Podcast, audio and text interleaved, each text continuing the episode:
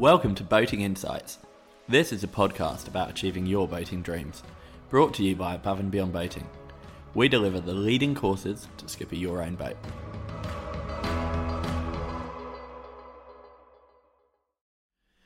Hi, I'm Neil Driscoll. A few weeks ago, I caught up with Trevor Joyce of Mariner Boating Holidays, and uh, we had a chat and put together this episode for you to give you some insights to think about before going on guided sailing holidays, particularly with a focus for those of you coming from Australia to the, the Mediterranean. So I hope you enjoy the episode. Well, hi there, welcome back, and welcome to uh, Trevor from Mariner Boating Holidays. Thanks for joining us today, mate. Nice to be here. That's good. It's um and uh, so Trevor, you've been running Mariner for you know over thirty five years now, um, and we've just got you here to pick your brain. Some thoughts for uh, people thinking about doing um, you know holidays that are either sailing in company or what we call a hosted trip. So um, we're going to dive in, mainly focusing on the med today. I think we will, so we don't you know we keep it super relevant for the Aussies. Um, so food for thought. So let's start with the boat. Someone's researching a holiday. What what sort of stuff should they think about, ask about with boats? Well, there's a lot of things to know about particular boats, and the best way to get that information, frankly, is to talk to somebody here, a broker, Yep. who knows the boat and the operator. Okay. And um, I mean, in terms of questions, what sort of things would they Well, ask? Well, the thing they need to know is that the operator is, in fact, the guy responsible for the boat and can make decisions on his own about what needs to be done and when and by whom, and he's got the money to do it. Okay. Um, and um, and in terms of the year, you know, they often say the year of a boat. Uh, with in charter setup, what what would you say the standard life cycle of a boat should be? Well, five years is as far as we go. Okay. Um, five years is 30 weeks per year on average, which is about five times standard private Usage. usage. Yeah. Okay. So we were almost like we were like boat years and dog years. Okay, that's awesome.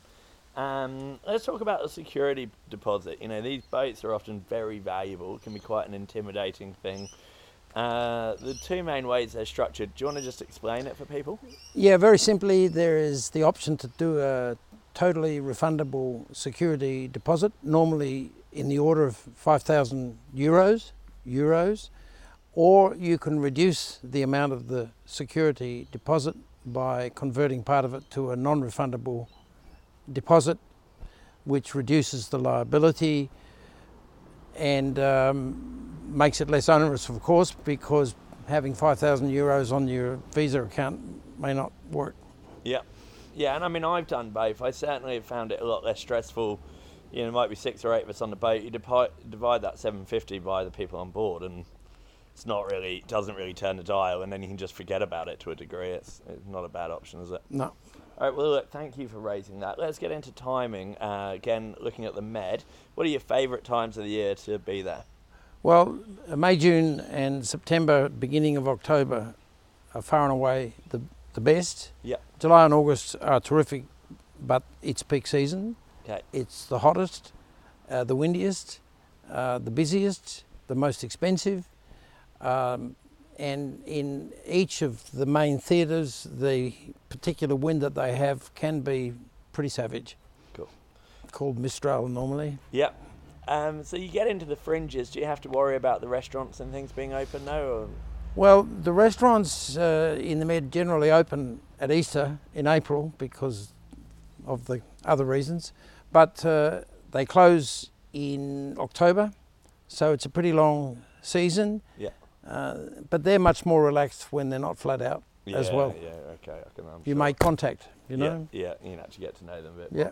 more. Um, all right. Well, let's keep going then to the time on the boat. I mean, we've discussed in the warm up, didn't we, the idea of making time for the boat in between the Colosseum and the Eiffel Tower and the grandchildren and all the other pressures once you're over there.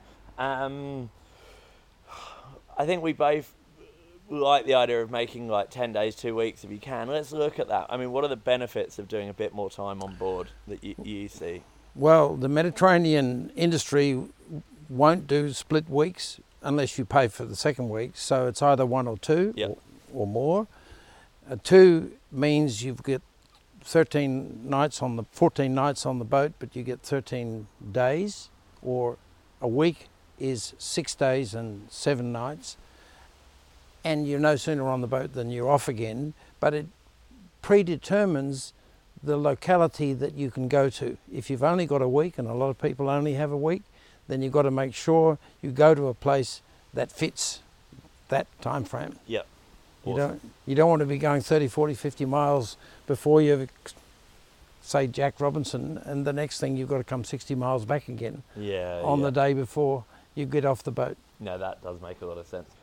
So local knowledge, I can often think of this as an investment. Um, with the kind of thing that you guys do, you know, the sailing in company, you might have someone there as a leader or even on the boat.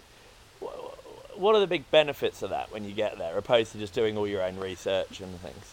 Well, you have access to the local knowledge on a continuous basis. Yep. So it's not structured. She or he will do a briefing, for example, before every sailing leg. Yep. Uh, they will talk about where to go, who to see, how much to pay. If you want to book a tour on the land, it's just a question of getting best utilization for the time that you have, which isn't very much Yeah. normally. Yeah, nice. Okay. Um, and even just as simple as restaurants, I mean, you can.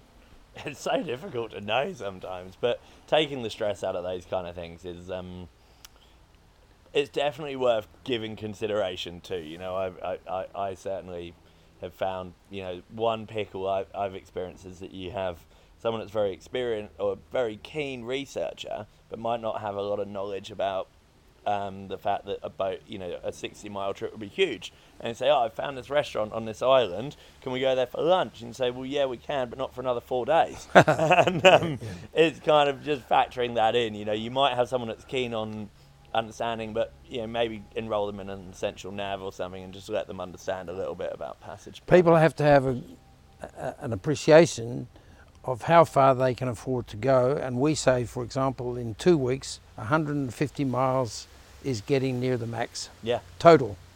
yeah, People go sailing here for 150 miles and don't even think twice about it. yeah. But it's a different ball game over there. Yeah. Um, and um, then the next part that I was just thinking about is what the extras. I mean, it's classic. You, you, you see it, you look at two different countries, and the price seems different until you realise that one everything was included and one nothing is. Uh, what are the things that might be surprising that are an extra for people? Well, sometimes, for example, on the boat, the dinghy will be extra. Yep. Because some people don't want them. Uh, sometimes uh, the dinghy has to be there as part of the life-saving gear. Yep. Uh, the outboard engine can be an extra. If you're on a two-week charter, you might not get linen for the second week without paying an, an extra amount. Uh, VAT might not, might not be included, and uh, so if you're comparing two proposals, you just got to be sure it's apples and apples. Yeah, okay. Awesome. Um, and um, look, I think that's been really helpful, mate. So thank you. Uh, the last thing I was going to mention was just, you know, being aware, you know, from the qualification point of view, most places in the Med now do require qualification. So, Absolutely, and absolutely. I think we both said saying, you know, there there is no, it doesn't matter anymore if you've done even twenty five thousand Hobarts, you still either have to have the relevant certification for where you're going, or you have to hire a skipper. Um, so, and obviously here we can help with that, and you can help with holiday, but um, uh, it's just there is no, you know, there is no middle ground on that anymore, is there? The only way I would rationalise that is try hiring a car anywhere in the world without a license.